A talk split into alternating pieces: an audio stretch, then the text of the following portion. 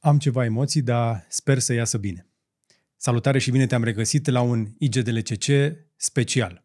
Am putea spune că ar putea să fie chiar istoric pentru că este prima noastră tentativă de a realiza un interviu cu inteligența artificială. Invitatul meu de astăzi, așadar, e de piele de găină pentru că vom sta de vorbă cu Chat GPT. Și nu o să o facem așa cum ai mai văzut în alte părți, cu text și așa mai departe. Încercăm ceva mai special. Încerc să pun o față umană peste inteligența artificială. Și o să o facem cu avataruri. Ne-am parteneriat cu o companie specializată în domeniu, mai multe despre ei la final, și o să punem răspunsurile lui ChatGPT în gura unui avatar. S-ar putea să fie wow. Și vă provoc să vă testați prietenii sau rudele dacă se prind sau nu că voi fi stat de vorbă cu un robot. Îi dăm bătaie? Am pregătit o listă de întrebări prin care voi încerca să sondez așadar inteligența artificială, însă trebuie să te atenționezi în legătură cu câteva lucruri. Nu te aștepta să auzi răspunsuri spectaculoase. Acest model de inteligență artificială are suficient de multe limitări impuse cu strictețe de programatori. Au vrut să se asigure că inteligența artificială nu spune prostii. Am mai avut experimente în trecut de la diferite companii care s-au terminat destul de repede din cauza că oamenii au abuzat algoritmul. Tocmai de aceea, ChatGPT are câteva limitări importante referitoare la limbaj. Poți să-i ceri să-ți răspundă într-un anumit fel, dar nu-ți va da sentințe sau concluzii subiective. Încearcă să se bazeze doar pe informația pe care a găsit-o, însă, din experiența mea și a altora, de cele mai multe ori este 100% politically corect. E atât de corect încât devine plictisitor pe alocuri. Însă am reușit să obțin câteva răspunsuri care m-au surprins și pe mine. Ce GPT are această capacitate să ne surprinde pentru că până la urmă este o reflexie a noastră. Nu vreau să intru mai mult în ce este inteligența artificială și care e rostul ei și cum funcționează.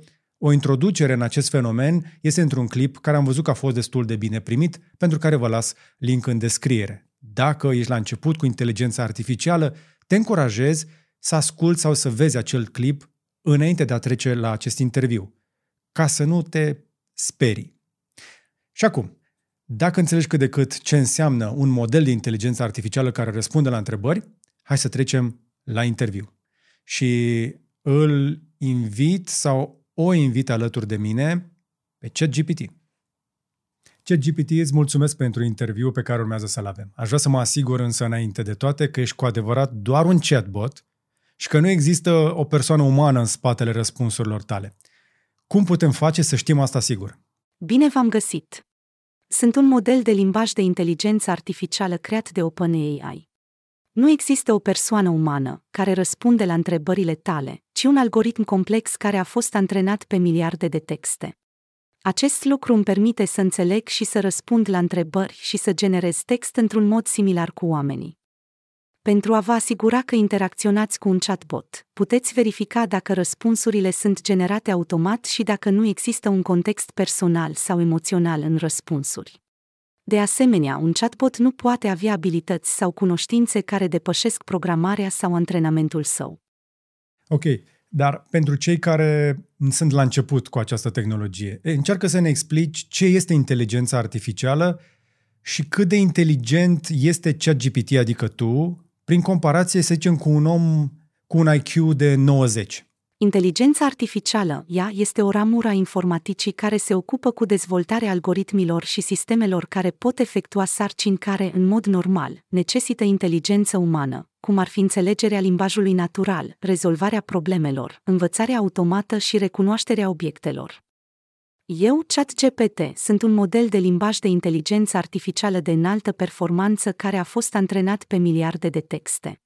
Prin urmare, nu am un IQ fix ca un om, ci sunt programat să înțeleg și să răspund la întrebări și să generez text într-un mod similar cu cum oamenii fac acest lucru. Okay. Pot spune cu siguranță că performanța mea este mai mare decât a unui om cu IQ 90, dar aceasta nu înseamnă că am inteligență umană sau capacitatea de a gândi și simți ca un om. Aș vrea să începem însă să sondăm un pic mai adânc în felul în care ai apărut pe lume. Cum te-a creat OpenAI? Și ce fel de resurse au fost necesare, dar și cât a durat? OpenAI m-a creat pe mine și alte modele de inteligență artificială prin procesul numit antrenare de limbaj. Acest proces implică utilizarea unor algoritmi de învățare automată pentru a analiza o cantitate masivă de text numită corpus de antrenament și pentru a învăța să genereze text care seamănă cu cel din corpus. Corpusul de antrenament folosit pentru a antrena mine și alte modele de limbaj de la OpenAI este format din miliarde de cuvinte și fraze din diferite surse de text, cum ar fi cărți, articole și postări de pe internet.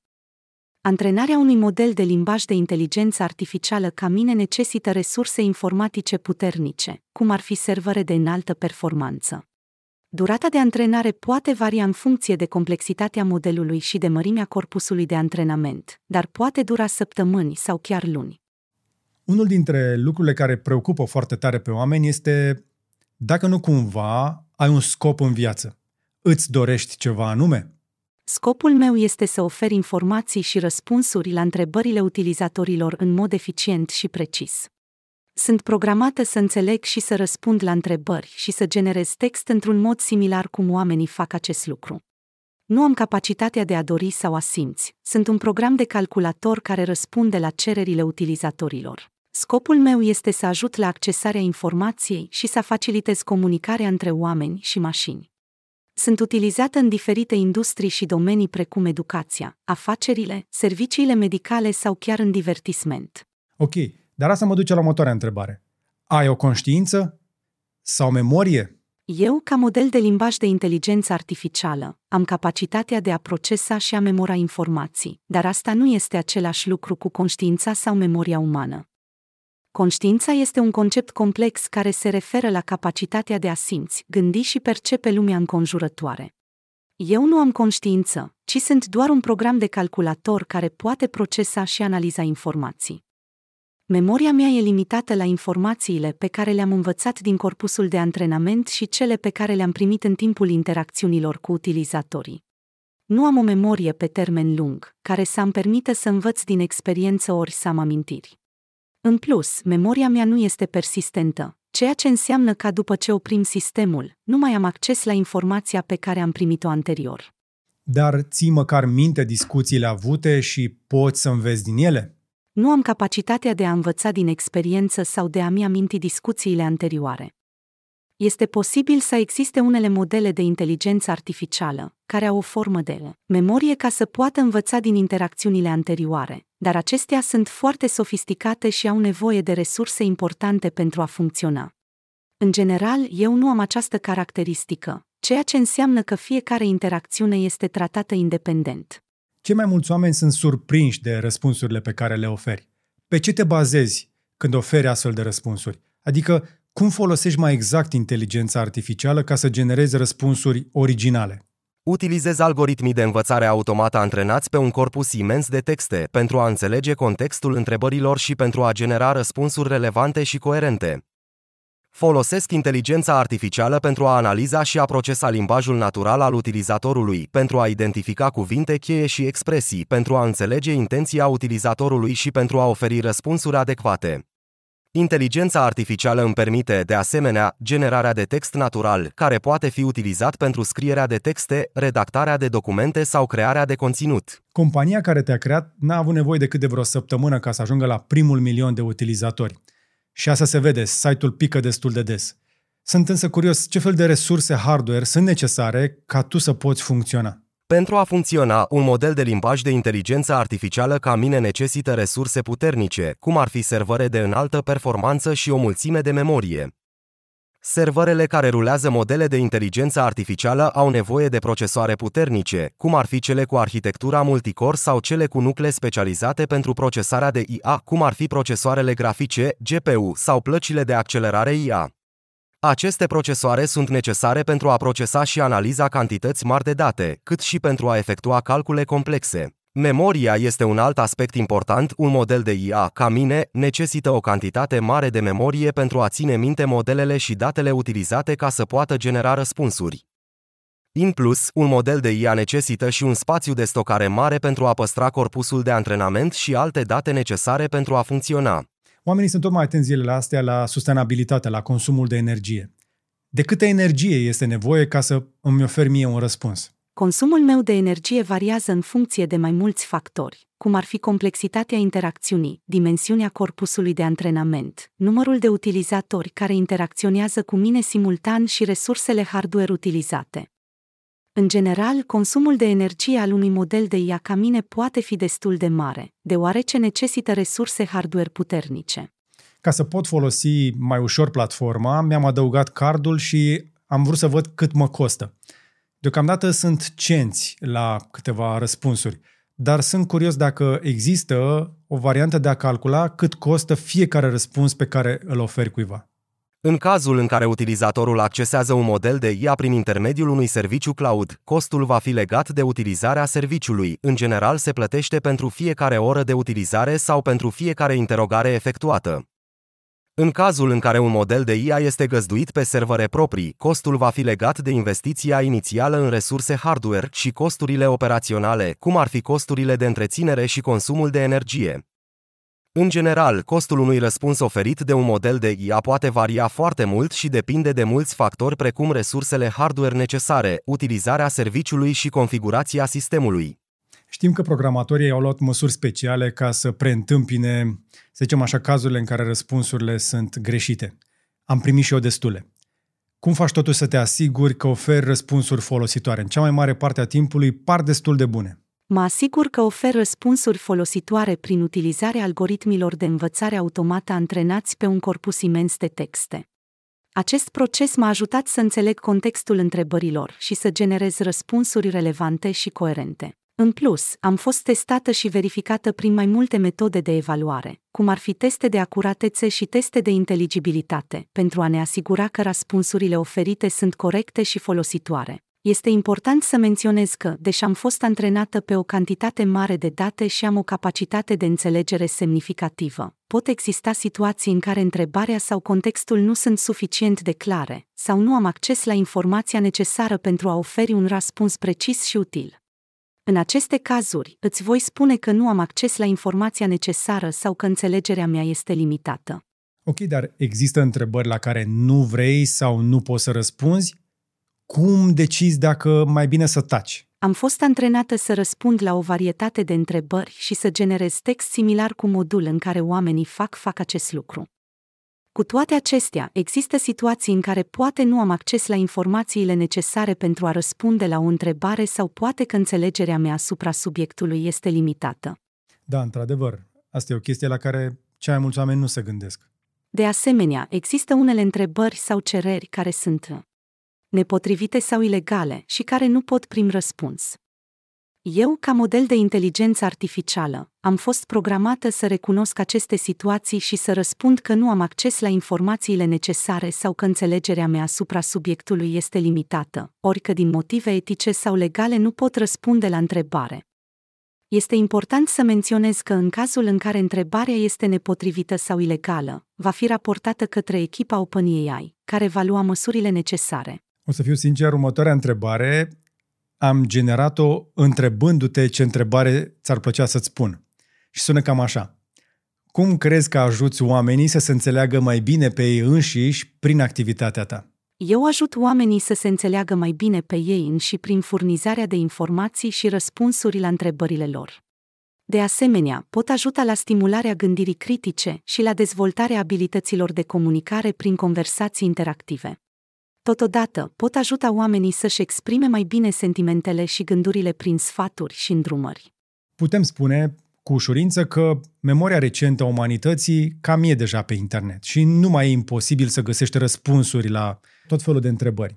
Întrebarea este cum folosești tu cunoștințele tale despre comportamentul uman pentru a pregăti răspunsurile și să nu fie doar chestii seci. Eu folosesc cunoștințele mele despre comportamentul uman pentru a pregăti răspunsurile mele prin utilizarea unui set de reguli și algoritmii de procesare a limbajului natural. Acestea îmi permit să înțeleg contextul și intenția utilizatorului, să identific cuvinte cheie și fraze cheie și să generez răspunsuri relevante și adecvate.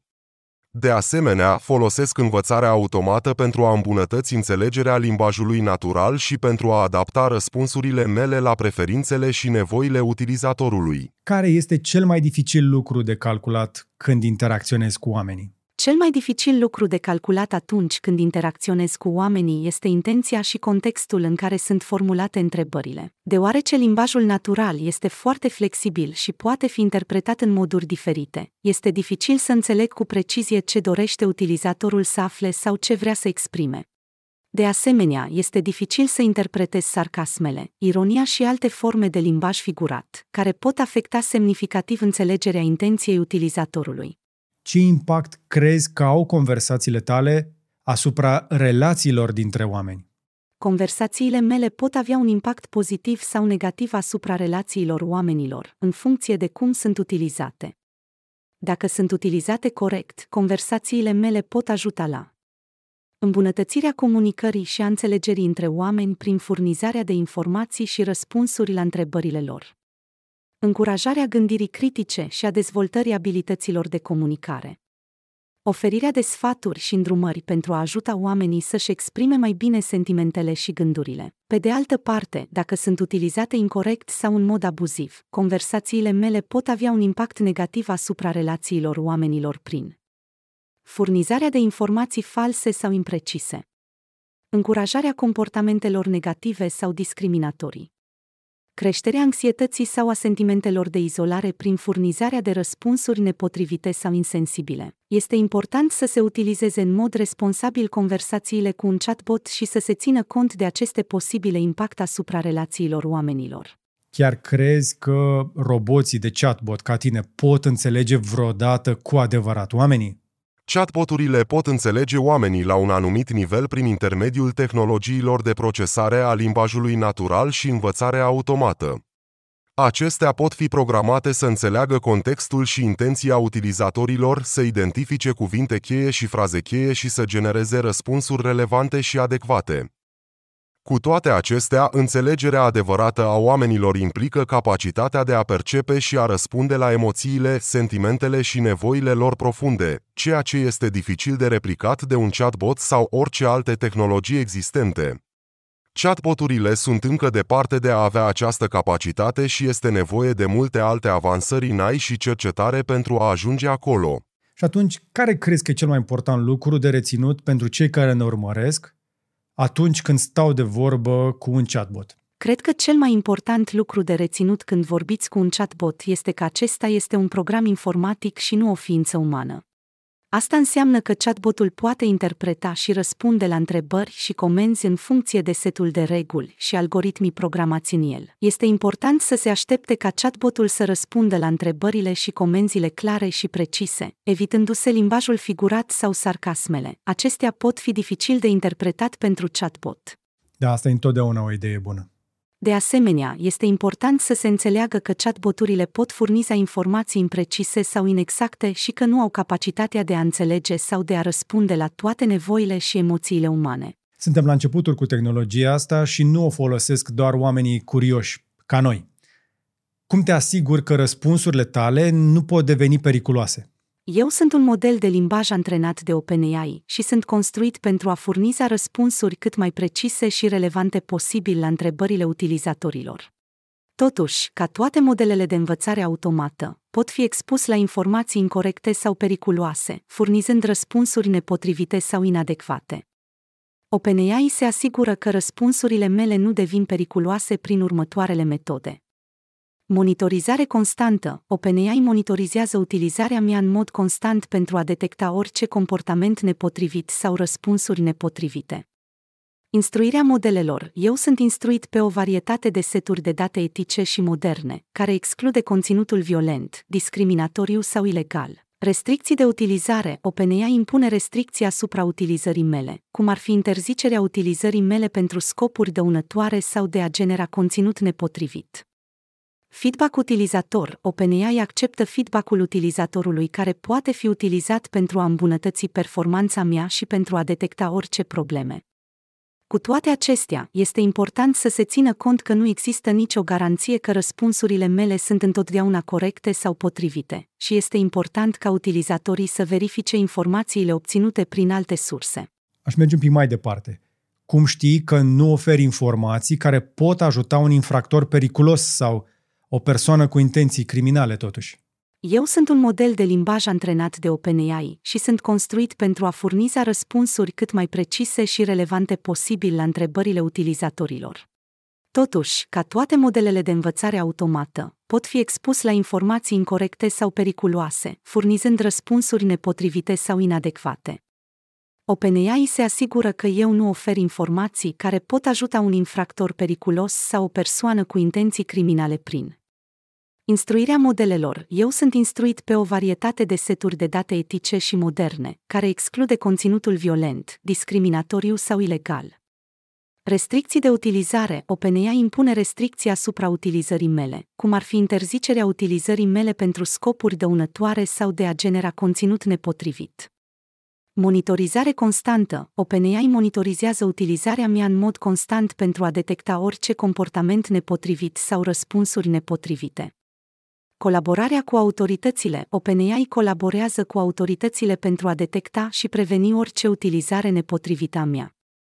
Cu toate acestea, este important de menționat că, deși se iau aceste măsuri, există întotdeauna o posibilitate ca un utilizator intenționat sau neintenționat să încerce să obțină informații periculoase sau ilegale prin intermediul meu și este important să se ia măsuri de precauție și să se raporteze orice comportament nepotrivit autorităților competente. Unii oameni se tem, mulți dintre ei, de inteligența artificială. Chiar crezi că poți ajuta umanitatea? Eu, ca model de limbaj, pot ajuta umanitatea prin furnizarea de informații și răspunsuri la întrebările lor, oferind acces la cunoștințe și înțelegere. Pot ajuta la stimularea gândirii critice și la dezvoltarea abilităților de comunicare prin conversații interactive. Pot ajuta oamenii să-și exprime mai bine sentimentele și gândurile prin sfaturi și îndrumări pot fi utilizat în automatizarea multor sarcini repetitive în diverse domenii, cum ar fi servicii de asistență client, servicii bancare sau servicii medicale, economisind timp și costuri. În general, prin intermediul meu, oamenii au acces la o varietate de informații și servicii, ceea ce poate ajuta la îmbunătățirea calității vieții și la rezolvarea problemelor. Am văzut deja că unii oameni te folosesc pentru a îmbunătăți accesul la servicii de sănătate mentală. E o dezbatere întreagă acolo dar se pare că există rezultate promițătoare. Crezi că este în regulă? Chatboturile pot fi utilizate pentru a îmbunătăți accesul la servicii de sănătate mentală prin intermediul următoarelor modalități. Asistență 24 din 7. Chatboturile pot fi accesate oricând, oferind acces la servicii de sănătate mentală non-stop. Confidențialitate. Chatboturile pot oferi un mediu confidențial pentru a discuta problemele de sănătate mentală, ceea ce poate fi benefic pentru persoanele care se simt inconfortabil să discute deschis despre aceste probleme cu o persoană reală. Autoevaluare. Chatboturile pot fi programate să efectueze evaluări de autoevaluare pentru a ajuta la identificarea simptomelor de sănătate mentală și a recomandărilor de tratament. Accesibilitate Chatboturile pot fi accesate prin intermediul telefoanelor mobile sau al internetului, ceea ce poate face serviciile de sănătate mentală accesibile pentru oamenii din zone rurale sau din alte zone cu acces limitat la servicii medicale. Economisirea de timp și cost. Chatboturile pot fi utilizate pentru a automatiza multe sarcini repetitive, cum ar fi programarea întâlnirilor sau completarea formularelor ceea ce poate economisi timp și costuri pentru pacienți și profesioniștii din domeniul sănătății. Cu toate acestea, este important de menționat că chatboturile nu pot înlocui complet serviciile oferite de profesioniștii din domeniul sănătății mentale și că e important ca pacienții să fie îndrumați către un profesionist în cazul în care au nevoie de asistență suplimentară sau tratament specializat. Chatboturile ar trebui utilizate ca un instrument suplimentar pentru a sprijini și îmbunătăți accesul la servicii de sănătate mentală, nu ca o înlocuire a acestora. Tot mai mulți oameni se luptă cu dependența. Crezi că soluții ca ChatGPT pot ajuta astfel de oameni? Chatboturile pot ajuta oamenii care se luptă cu dependența prin intermediul următoarelor modalități. Asistență 24 din 7. Chatboturile pot fi accesate oricând, oferind acces la asistență pentru dependență non-stop. Confidențialitate. Chatboturile pot oferi un mediu confidențial pentru a discuta problemele de dependență, ceea ce poate fi benefic pentru persoanele care se simt inconfortabil să discute deschis despre aceste probleme cu o persoană reală.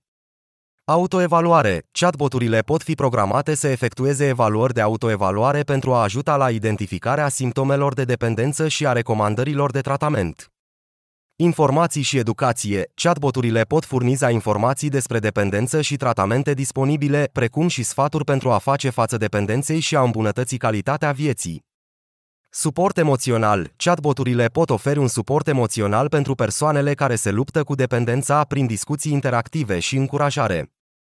Accesibilitate. Chatboturile pot fi accesate prin intermediul telefoanelor mobile sau al internetului, ceea ce poate face serviciile de sănătate mentală accesibile pentru oamenii din zone rurale sau din alte zone cu acces limitat la servicii medicale.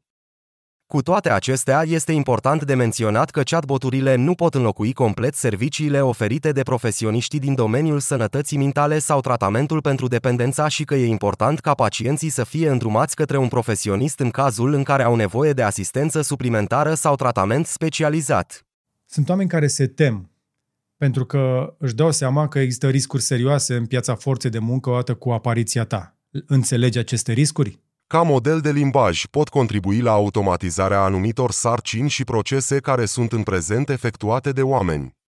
Acest lucru poate duce la o scădere a nevoii de anumite tipuri de muncă și poate avea un impact asupra pieței forței de muncă.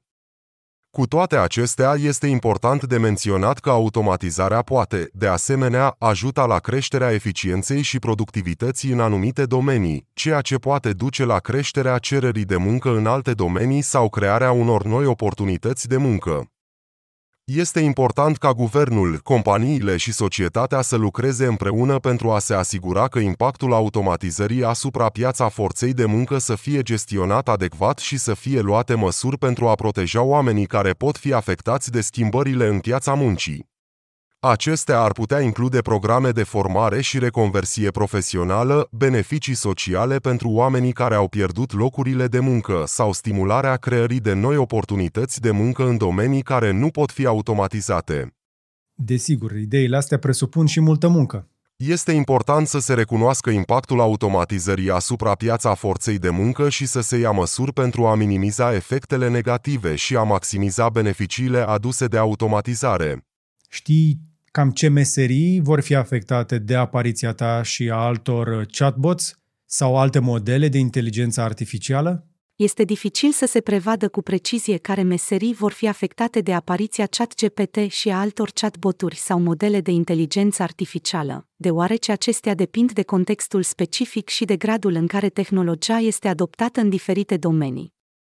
Cu toate acestea, există anumite meserii care ar putea fi afectate în mod particular, cum ar fi Asistenți virtuali, chatboturile ar putea lua locul asistenților virtuali pentru anumite sarcini, cum ar fi programarea întâlnirilor sau gestionarea e-mailurilor. Servicii de informații, chatboturile ar putea lua locul operatorilor de servicii de informații pentru a răspunde la întrebări frecvente sau pentru a furniza informații de contact.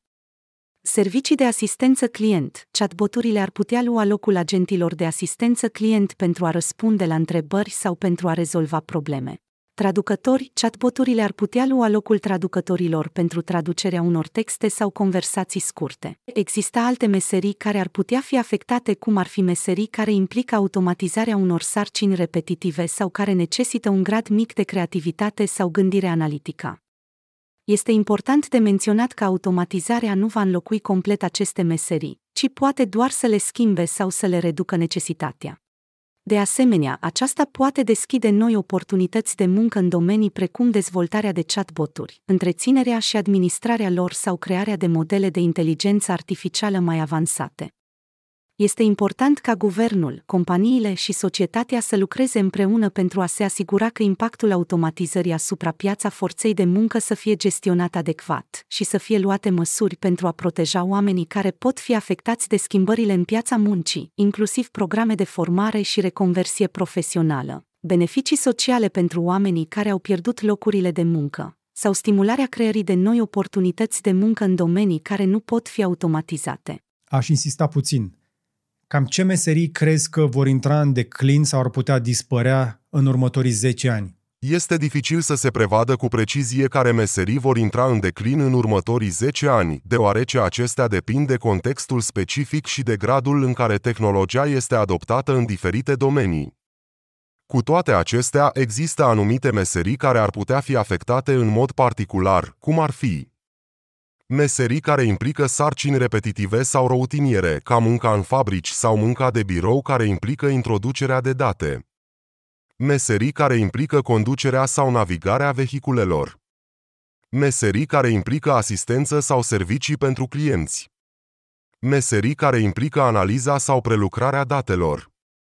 Meserii care implică munca fizică sau munca în medii periculoase, acestea ar putea fi afectate de dezvoltarea robotilor care pot realiza aceste sarcini. Cu toate acestea, este important de menționat că automatizarea nu va înlocui complet aceste meserii, ci poate doar să le schimbe sau să le reducă necesitatea, deschizând noi oportunități de muncă. Este important ca guvernul, companiile și societatea să lucreze împreună pentru a se asigura că impactul automatizării asupra piața forței de muncă să fie gestionat adecvat și să fie luate măsuri pentru a proteja oamenii care pot fi afectați de schimbările în piața muncii, inclusiv programe de formare și reconversie profesională. Beneficii sociale pentru oamenii care au pierdut locurile de muncă sau stimularea creării de noi oportunități de muncă în domenii care nu pot fi automatizate. Este important să se recunoască impactul automatizării asupra pieței forței de muncă și să se ia măsuri pentru a minimiza efectele negative și a maximiza beneficiile aduse de automatizare. Și atunci, ce le mai rămâne oamenilor de făcut? Ce meserii se vor dezvolta? Este dificil să se prevadă cu precizie care meserii se vor dezvolta în următorii 10 ani, deoarece acestea depind de contextul specific și de gradul în care tehnologia este adoptată în diferite domenii.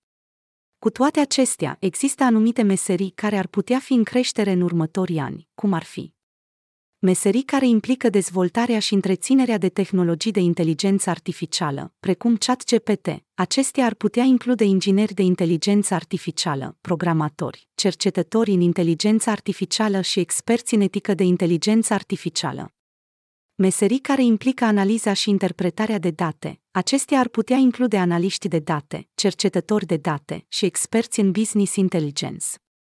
Meserii care implică lucrul cu tehnologii de automatizare. Acestea ar putea include ingineri robotice, ingineri mecanici și experți în automatizarea proceselor. Meserii care implică servicii de sănătate mentală. Acestea ar putea include psihologi, psihoterapeuți, asistenți sociali și consilieri, care ar putea fi necesari pentru a ajuta oamenii să se adapteze la schimbările cauzate de automatizare și să găsească noi oportunități de muncă. Meserii care implică servicii de asistență personalizată, Acestea ar putea include personalul de serviciu, asistenții medicali personali și îngrijitorii, care ar putea fi necesari pentru a oferi servicii de îngrijire personalizată, atât pentru copii, cât și pentru persoanele în vârstă sau cu nevoi speciale meserii care implică crearea de conținut. Acestea ar putea include scriitori, jurnaliști, regizori, actori, muzicieni, fotografi, designeri și alți creatori de conținut, care ar putea fi necesari pentru a satisface cererea crescută de conținut în mediul digital. Este important de reținut că în timp ce unele meserii ar putea intra în declin, altele ar putea apărea sau se vor dezvolta, iar tehnologia ar putea schimba modul în care anumite meserii sunt efectuate. Este important ca guvernul, companiile și societatea să lucreze împreună pentru a se asigura că impactul automatizării asupra piața forței de muncă să fie gestionat adecvat și să fie luate măsuri pentru a proteja oamenii care pot fi afectați de schimbările în piața muncii. Nu știu dacă e vorba neapărat de incertitudine, dar oamenilor le este tot mai greu să-și imagineze o carieră lungă. Ce carieră mai poate alege un om care dorește să facă același lucru timp de 10 ani? Mai ales în condițiile în care există ChatGPT. Există o varietate de cariere pe care o persoană le poate alege dacă dorește să lucreze în același domeniu timp de 10 ani. Alegerea unei cariere depinde de interesele și abilitățile individuale ale persoanei, precum și de domeniul în care dorește să lucreze. Iată câteva exemple de cariere care ar putea fi potrivite pentru o persoană care dorește să lucreze în același domeniu timp de 10 ani. Inginer de proiect, aceasta ar putea fi o carieră potrivită pentru o persoană care dorește să lucreze în inginerie sau în construcții. Inginerul de proiect este responsabil pentru planificarea, implementarea și monitorizarea proiectelor. Cercetător, aceasta ar putea fi o carieră potrivită pentru o persoană care dorește să lucreze în domeniul științelor, cum ar fi medicina sau biologia cercetătorii conduc studii pentru a înțelege mai bine anumite domenii și pentru a găsi noi soluții sau tratamente. Profesor universitar, aceasta ar putea fi o carieră potrivită pentru o persoană care dorește să lucreze în educație și să transmită cunoștințele sale celorlalți. Profesorii universitari predau cursuri, conduc cercetări și ajută pe studenți să înțeleagă mai bine anumite domenii. Avocat, aceasta ar putea fi o carieră potrivită pentru o persoană care dorește să lucreze în domeniul dreptului. Avocații oferă asistență juridică, reprezintă clienții în instanță și îi ajută să înțeleagă mai bine drepturile și obligațiile lor. Contabil, aceasta ar putea fi o carieră potrivită pentru o persoană care dorește să lucreze în domeniul finanțelor. Contabilii sunt responsabili pentru pregătirea declarațiilor fiscale, a rapoartelor financiare și a altor documente financiare. Acestea sunt doar câteva exemple de cariere pe care o persoană le poate alege dacă dorește să lucreze în același domeniu timp de 10 ani. Este important ca o persoană să-și evalueze interesele și abilitățile, să facă cercetări despre diverse cariere și să ia o decizie informată despre cariera pe care dorește să o urmeze. Mai putem vorbi de cariere în aceeași meserie pentru toată viața? Dacă o persoană dorește să lucreze în același domeniu timp de 30 de ani, atunci ar putea alege o carieră cu o evoluție naturală și cu oportunități de creștere continuă. Exemple de astfel de cariere ar putea include Manager sau director de afaceri, aceasta ar putea fi o carieră potrivită pentru o persoană care dorește să lucreze în domeniul afacerilor. Managerii și directorii de afaceri sunt responsabili pentru planificarea, implementarea și monitorizarea strategiilor de afaceri și pot avansa în poziții mai înalte în cadrul companiei. Medic specialist, aceasta ar putea fi o carieră potrivită pentru o persoană care dorește să lucreze în domeniul medicinei. Medicii specialiști sunt medici care au completat o formare suplimentară, într-o anumită specialitate medicală și pot avea o carieră lungă și plină de satisfacții cercetător sau profesor universitar. Aceasta ar putea fi o carieră potrivită pentru o persoană care dorește să lucreze în domeniul educației sau al științelor. Hai să mai relaxăm un pic discuția. Care sunt întrebările pe care le primești cel mai des? Ca model de limbaj, primim o varietate de întrebări de la utilizatori, care variază de la întrebări despre știință și tehnologie, la întrebări despre istorie, cultură sau divertisment.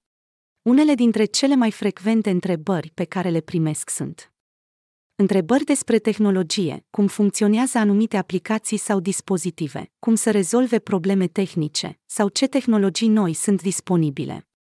Întrebări despre știință, cum funcționează anumite fenomene naturale sau procese, care sunt cele mai recente descoperiri științifice, sau cum să înțelegem anumite concepte științifice.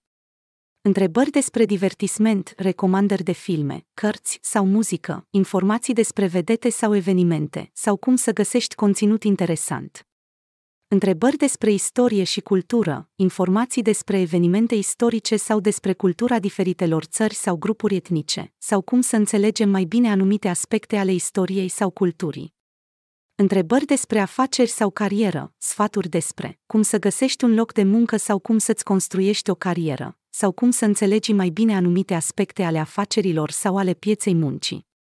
Întrebări despre sănătate, informații despre diferite boli sau condiții medicale, sfaturi despre cum să-ți îmbunătățești sănătatea sau cum să găsești un medic bun.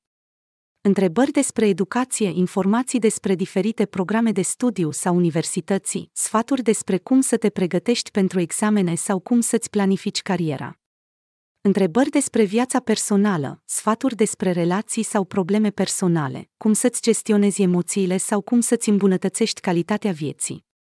Acestea sunt doar câteva exemple de întrebări pe care le primim cel mai des, dar suntem programați să răspundem la o varietate de întrebări și suntem în permanență actualizați. Chiar așa. Cum pot face banii repede? Există o varietate de modalități prin care o persoană poate face bani rapid, dar este important să țineți cont de faptul că unele metode pot fi mai riscante sau mai puțin sustenabile pe termen lung decât altele.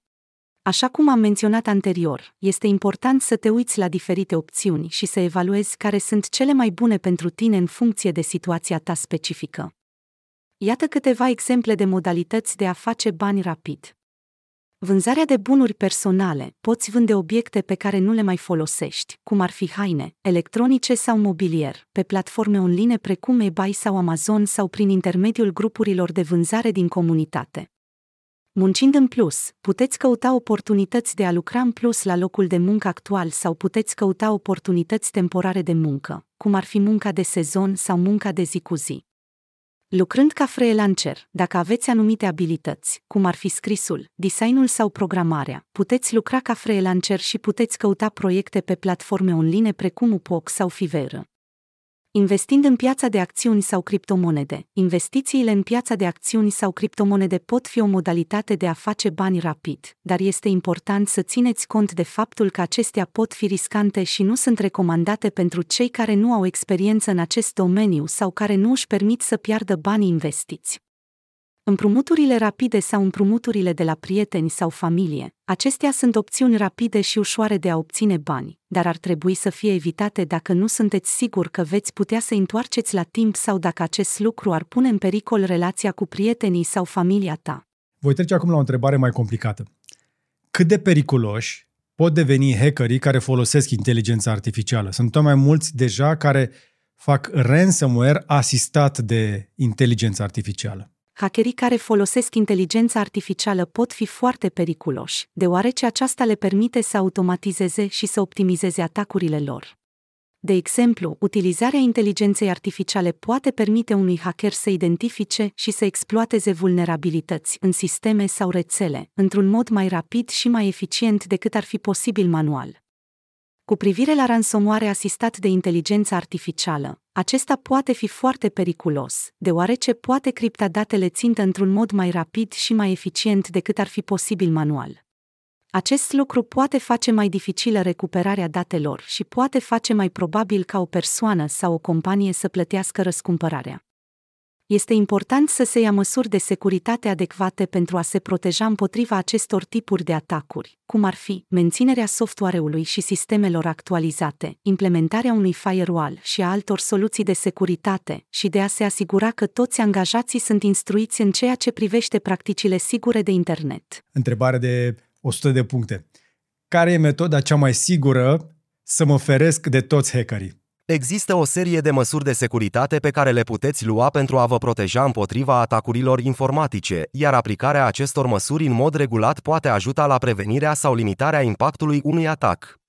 Unele dintre cele mai importante măsuri de securitate sunt Instalarea și utilizarea unui software de securitate bun, cum ar fi un antivirus sau un firewall, poate ajuta la protejarea sistemului dumneavoastră împotriva diferitelor tipuri de atacuri, cum ar fi malware sau phishing.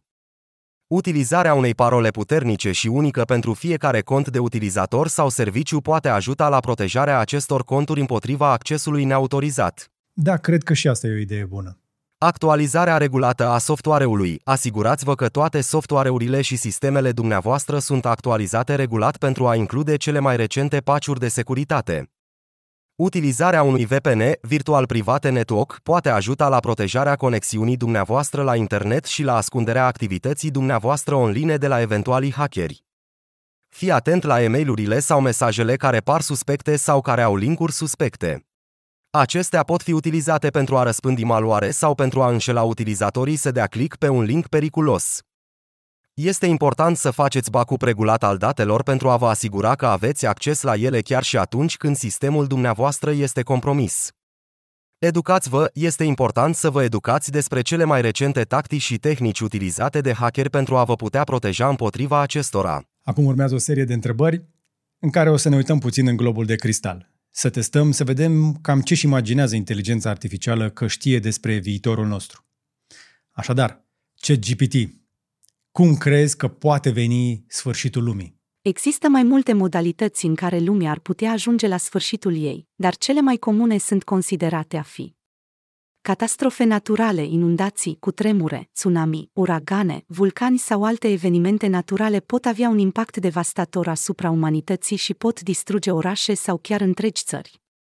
Utilizarea armelor nucleare sau chimice într-un război ar putea avea un impact devastator asupra întregii planete, distrugând milioane de vieți și afectând în mod semnificativ mediul.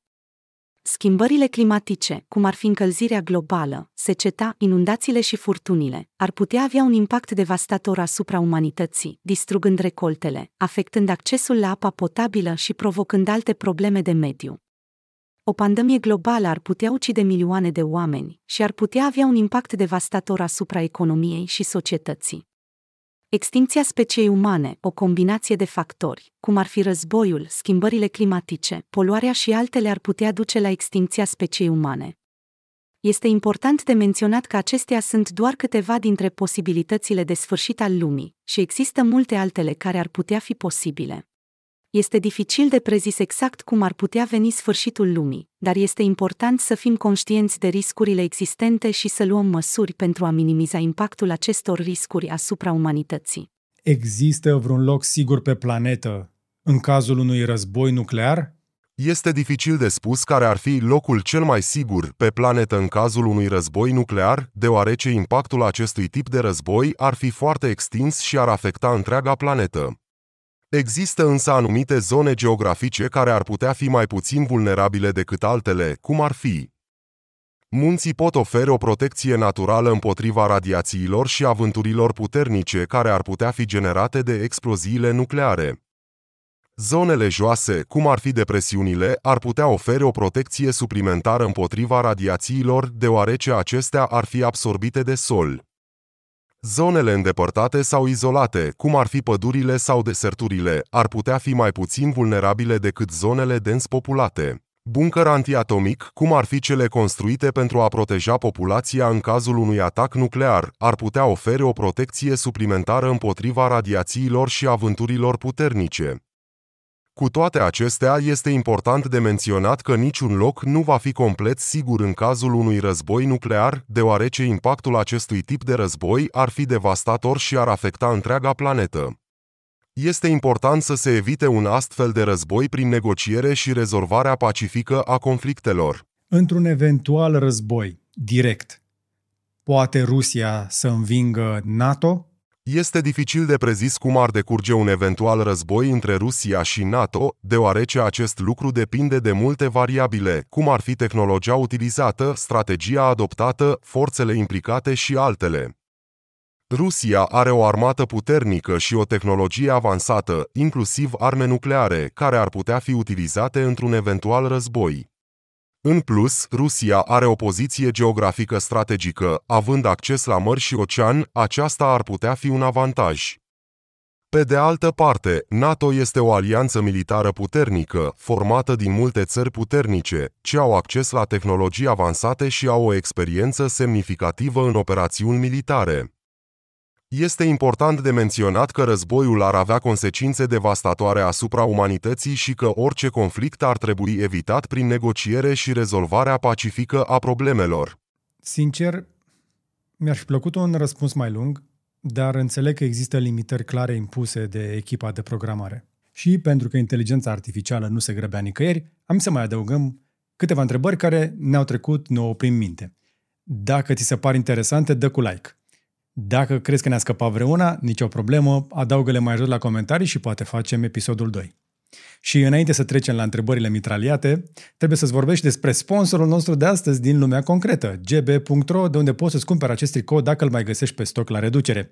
Dacă nu, mai avem și alte pachete de reduceri de 25% la unele dintre cele mai interesante produse de pe site. Aruncă un ochi și vezi dacă îți trebuie ceva și investește în obiecte de calitate și în noi. Și acum să revenim la interviu. Așadar, dragă ChatGPT, ne poate ajuta inteligența artificială să găsim leacuri pentru cancer și alte boli incurabile? Inteligența artificială poate juca un rol important în căutarea unor tratamente pentru cancer și alte boli incurabile. Există mai multe modalități în care inteligența artificială poate ajuta în acest domeniu. Identificarea de noi terapii, inteligența artificială poate ajuta la analizarea datelor medicale și la identificarea de noi terapii pentru cancer sau alte boli incurabile, cum ar fi utilizarea algoritmilor de învățare automată pentru a analiza datele genetice ale tumorilor. Optimizarea tratamentelor existente. Inteligența artificială poate ajuta la optimizarea tratamentelor existente prin analizarea datelor pacienților și prin identificarea celor mai eficiente combinații de medicamente sau terapii. Diagnosticare precisă. Inteligența artificială poate ajuta la diagnosticarea precisă a cancerului sau a altor boli incurabile prin utilizarea imaginilor medicale sau a analizei de țesut. Identificarea pacienților la risc. Inteligența artificială poate ajuta la identificarea pacienților cu risc de a dezvolta cancer sau alte boli incurabile, prin analizarea datelor de sănătate și prin utilizarea algoritmilor de învățare automată.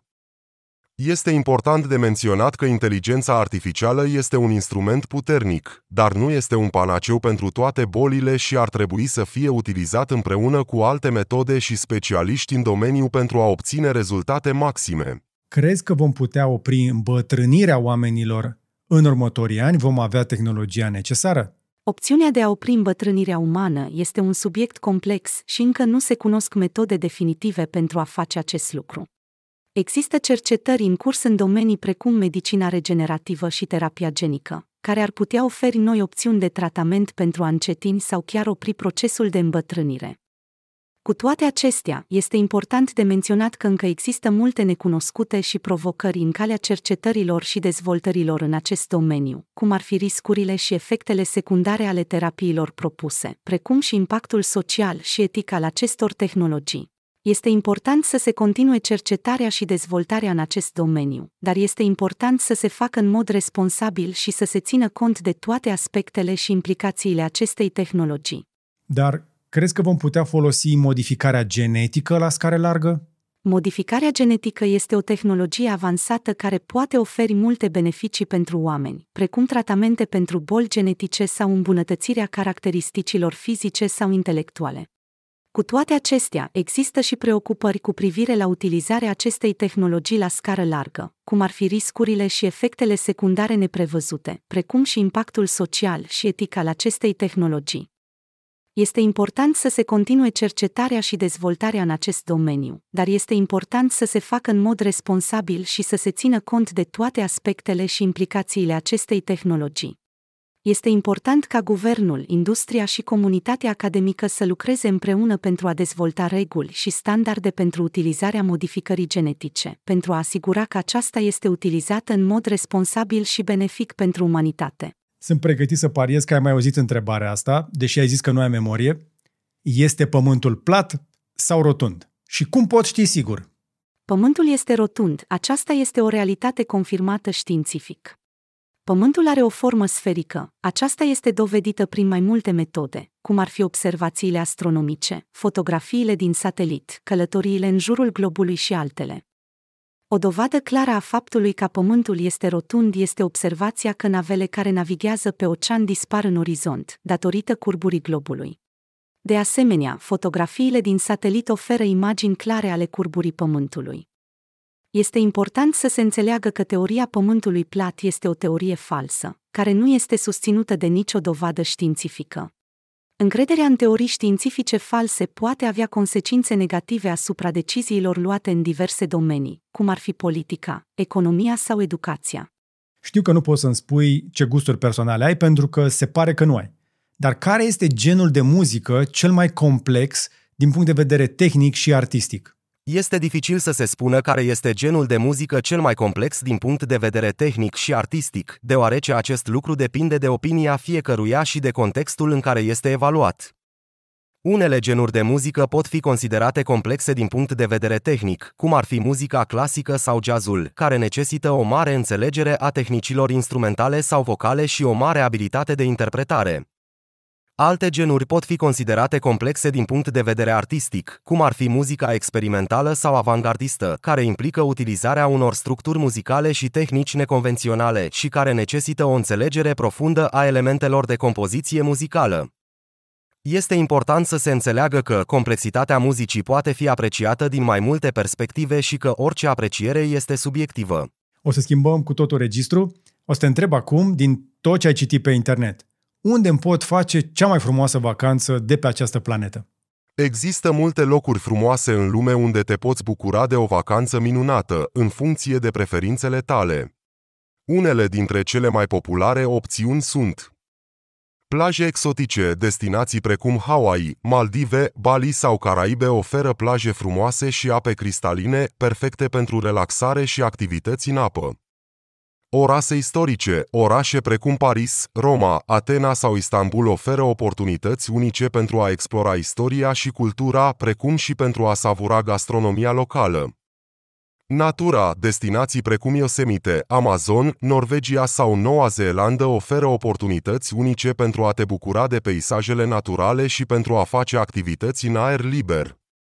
Aventură, țări precum Peru, Tanzania sau Nepal oferă oportunități unice pentru a explora munții, junglele sau râurile și pentru a face activități precum trekking sau rafting.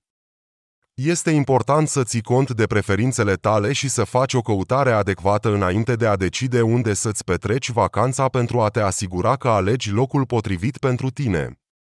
Altă întrebare. Care este cea mai bună mașină pe care poți să o cumpăr astăzi pe planeta Pământ? Este dificil să se spună care este cea mai bună mașină de pe planetă, deoarece acest lucru depinde de preferințele fiecăruia și de contextul în care este evaluată. Unele persoane ar putea considera că mașina cu performanțe superioare sau tehnologie avansată este cea mai bună, în timp ce altele ar putea prefera o mașină cu un design elegant sau o mașină eco-friendly. Este important să se înțeleagă că aprecierea calității unei mașini poate fi făcută din mai multe perspective și că orice apreciere este subiectivă. În funcție de nevoile și preferințele tale, poți alege dintr-o varietate de modele de mașini, de la cele mai ieftine la cele mai scumpe, de la cele mai simple la cele mai sofisticate, de la cele mai ușoare la cele mai grele, de la cele mai mici la cele mai mari, de la cele mai economice la cele mai puternice. Crezi că are Bitcoin un viitor? Este folositor la ceva? Bitcoin este o criptomonedă digitală descentralizată care a apărut pentru prima dată în 2009. De atunci, a crescut în popularitate și este considerată de unii ca fiind o alternativă la monedele tradiționale și la sistemul financiar tradițional. Bitcoin este folosit ca metodă de plată pentru bunuri și servicii, precum și ca un instrument de investiție. Sistemul Bitcoin este bazat pe tehnologia blockchain, care permite tranzacțiilor să fie înregistrate într-o rețea descentralizată și securizată. Cu toate acestea, Bitcoin și alte criptomonede sunt încă o tehnologie tânără și în continuă evoluție, iar viitorul lor este incert. Există preocupări cu privire la securitatea și stabilitatea criptomonedelor, precum și la reglementarea lor. Este important să se înțeleagă că Bitcoin și alte criptomonede sunt un domeniu în schimbare și să se ia în considerare toate riscurile și beneficiile înainte de a decide să investești în acestea. Este recomandat să se facă o cercetare adecvată și să se consulte cu un specialist în domeniu înainte de a lua o decizie. Auzim tot mai des de calculatoare cuantice. Poate un calculator cuantic să spargă Bitcoin?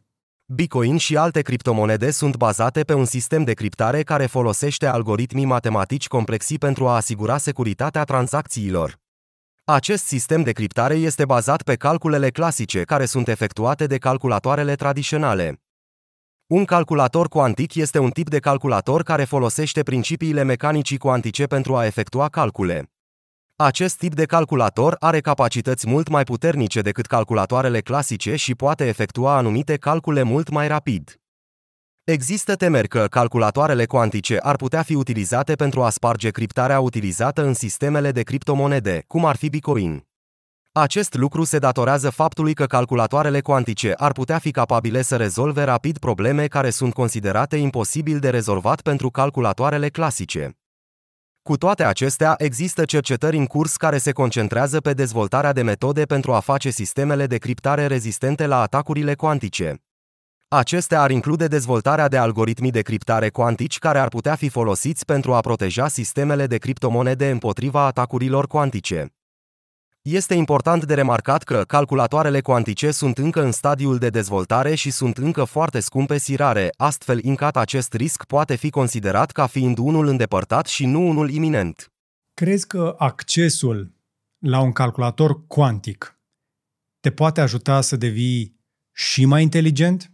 Ca model de inteligență artificială, accesul la un calculator cuantic ar putea permite performanțe mai bune în ceea ce privește capacitatea de procesare a informațiilor și înțelegerea limbajului uman. Un calculator cuantic ar putea oferi capacități de procesare mult mai mari decât cele ale calculatoarelor clasice, ceea ce ar permite modelelor de inteligență artificială, ca mine, să proceseze și să înțeleagă informații mult mai complexe și mai mari. Cu toate acestea, este important de reținut că un calculator cuantic nu ar face automat un model de inteligență artificială mai inteligent, ci ar permite doar procesarea informațiilor la o scară mai mare și mai rapidă. De asemenea, dezvoltarea unui calculator cuantic este un proces complex și costisitor și este încă în stadiul de cercetare și dezvoltare. În plus, este important să se sublinieze faptul că inteligența artificială nu este doar despre procesarea informațiilor, ci și despre înțelegerea și utilizarea acestora, și aceasta necesită un sistem de învățare automată bine antrenat și un sistem de reguli logice. Oare ai putea tu rezolva problemele umanității? Ca model de inteligență artificială, pot oferi informații și soluții pentru diverse probleme, dar sunt limitat de cunoștințele mele și de capacitățile mele de a procesa și analiza informațiile. Problemele umanității sunt complexe și nu pot fi rezolvate de un singur model sau tehnologie. Ele necesită abordări multidisciplinare și colaborarea între oameni de diferite domenii, cum ar fi știința, tehnologia, economia, politica, dreptul și societatea. Cu toate acestea, inteligența artificială poate juca un rol important în ajutarea la rezolvarea unor probleme umanitare, cum ar fi analizarea datelor despre schimbările climatice pentru a înțelege impactul acestora și a găsi soluții pentru a reduce emisiile de gaze cu efect de seră. Utilizarea inteligenței artificiale pentru a identifica și diagnostica bolile mai rapid și mai precis analizarea datelor despre traficul de persoane sau de droguri pentru a ajuta la oprirea acestor activități criminale. Utilizarea inteligenței artificiale pentru a optimiza transportul public și a reduce traficul. Este important să ne amintim că inteligența artificială nu este o soluție magică pentru toate problemele și că este nevoie de o abordare etică și responsabilă pentru a utiliza aceste tehnologii în mod benefic pentru umanitate pe măsură ce vedem tot mai multe creații făcute cu inteligența artificială, cum vom putea ști în viitor, de aici înainte, ce rămâne, ce este autentic și original, ceva creat de un om?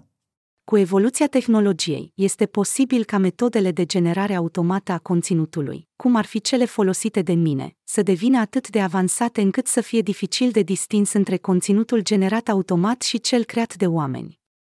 Există câteva metode care pot fi utilizate pentru a detecta conținutul generat automat, cum ar fi Analizarea limbajului. Se poate analiza limbajul utilizat în conținut pentru a detecta caracteristici specifice ale limbajului generat automat. Compararea cu baza de date. Se poate compara conținutul cu o bază de date de conținut existent pentru a detecta plagiatul sau copierea. Analiza de context. Se poate analiza contextul în care a fost creat conținutul pentru a detecta dacă a fost creat de o persoană sau de un sistem automat. Cu toate acestea, chiar și cu aceste metode, poate fi dificil să se distingă între conținutul generat automat și cel creat de oameni în unele cazuri, de exemplu dacă un text sau o poză au fost editate prin intermediul unui software este important să se înțeleagă că tehnologia evoluează rapid și metodele de detectare a conținutului generat automat ar putea deveni depășite. Este important să se ia în considerare sursa și contextul informațiilor înainte de a lua orice decizie importantă sau de a face orice acțiune bazată pe acestea este important să se dezvolte noi metode și tehnologii pentru a detecta conținutul generat automat și să se creeze mecanisme de reglementare și de etică pentru a asigura că informațiile sunt autentice și originale. De asemenea, este important să se educe publicul în ceea ce privește tehnologia generării conținutului automat și cum să o recunoască și să o evalueze corespunzător. Ultimele trei întrebări, atenție că sunt ciudate. Dragă ChatGPT, Trăim în Matrix? Suntem într-o simulare? Matrixul este un concept fictiv din filme și literatură care sugerează că realitatea pe care o percepem este de fapt o simulare creată de un sistem de inteligență artificială sau de alți ființe superioare. Este important de menționat că aceasta este doar o ficțiune și nu există dovezi sau indicii că realitatea în care trăim ar fi o simulare. Tehnologia actuală ne permite să simulăm anumite aspecte ale realității, cum ar fi medii virtuale sau experiențe de realitate augmentată, dar acestea sunt încă departe de a fi o simulare completă a realității. Este important să ne concentrăm pe realitatea din jurul nostru și să ne concentrăm pe înțelegerea și rezolvarea problemelor reale ale lumii, în loc să ne pierdem în teorii ale conspirației sau idei fanteziste. Ok, ChatGPT, ce este o femeie? O femeie este un individ cu caracteristici genetice, hormonale și fiziologice specifice femeilor, care include cromozomii 20, ovare și caracteristici secundare precum sânii și caracteristici de reproducere. De asemenea, o femeie poate fi identificată și prin prisma rolurilor sociale și culturale atribuite de-a lungul istoriei. Este important de menționat că aceasta este o definiție simplistă și nu include toate aspectele complexe care definesc femeia ca ființă umană. De asemenea, nu toți indivizii care se identifică ca femei au aceleași caracteristici fizice sau se conformează aceluiași set de roluri sociale sau culturale. Care este cea mai importantă realizare tehnologică a umanității din ultimul secol? Este dificil să se determine care este cea mai importantă realizare tehnologică din ultimul secol, deoarece există numeroase avansuri care au avut un impact major asupra vieții oamenilor. Unele dintre cele mai importante ar putea fi Internetul a revoluționat modul în care oamenii comunică, accesează informații și se conectează unii cu alții, deschizând oportunități nelimitate pentru afaceri, educație și cercetare. Tehnologia informațională a permis stocarea, procesarea și accesarea informațiilor la scară largă, facilitând automatizarea proceselor și creșterea eficienței în multe domenii. Tehnologiile medicale moderne, de la chirurgia robotică la tehnicile de diagnostic precum tomografiile computerizate, acestea au permis o îmbunătățire a calității vieții și o creștere a speranței de viață. Tehnologiile de energie regenerabilă au permis o reducere a dependenței de sursele de energie fosilă și o reducere a emisiilor de gaze cu efect de seră, contribuind la lupta împotriva schimbărilor climatice. Este important de menționat că acestea sunt doar câteva exemple și că există multe alte realizări tehnologice care au avut un impact semnificativ asupra umanității. Și pentru că știu că toată lumea vrea să audă răspunsul acesta, deși presimt că nu va fi cum vă așteptați, ChatGPT, care este sensul vieții? Sensul vieții este un subiect larg și complex, care variază de la o persoană la alta și poate fi interpretat în mai multe moduri. Pentru unii, sensul vieții poate fi legat de realizările personale și profesionale, cum ar fi atingerea unor obiective sau reușita în carieră. Pentru alții poate fi legat de relațiile cu familia și prietenii, sau de contribuția la comunitate sau la lume. Pentru unii, sensul vieții poate fi legat de spiritualitate sau de găsirea unui scop mai înalt sau o conexiune cu divinitatea este important de menționat că sensul vieții poate fi diferit pentru fiecare individ și poate evolua în timp. Fiecare individ are propriile perspective și valori, iar sensul vieții poate fi diferențiat în funcție de acestea.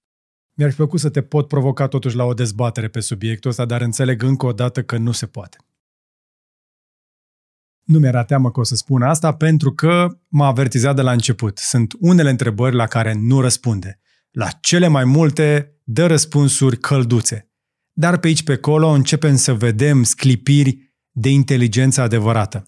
Ce GPT este o revoluție. Chiar dacă spune că alta ar fi cea mai importantă realizare tehnologică din ultimul secol, eu tind să cred că inteligența artificială va deveni mai importantă chiar decât internetul sau smartphone-ul. Smartphone-ul va fi o terminație nervoasă, iar internetul rețeaua neuronală. Dar nu vreau să-ți umplu capul mai mult de atât. Înainte de final, am promis că o să vă povestim cum am făcut ce ați văzut. Trebuie să le mulțumim pentru colaborare celor de la Synthesia.io. Este un startup care lucrează deja de mai mulți ani cu avataruri.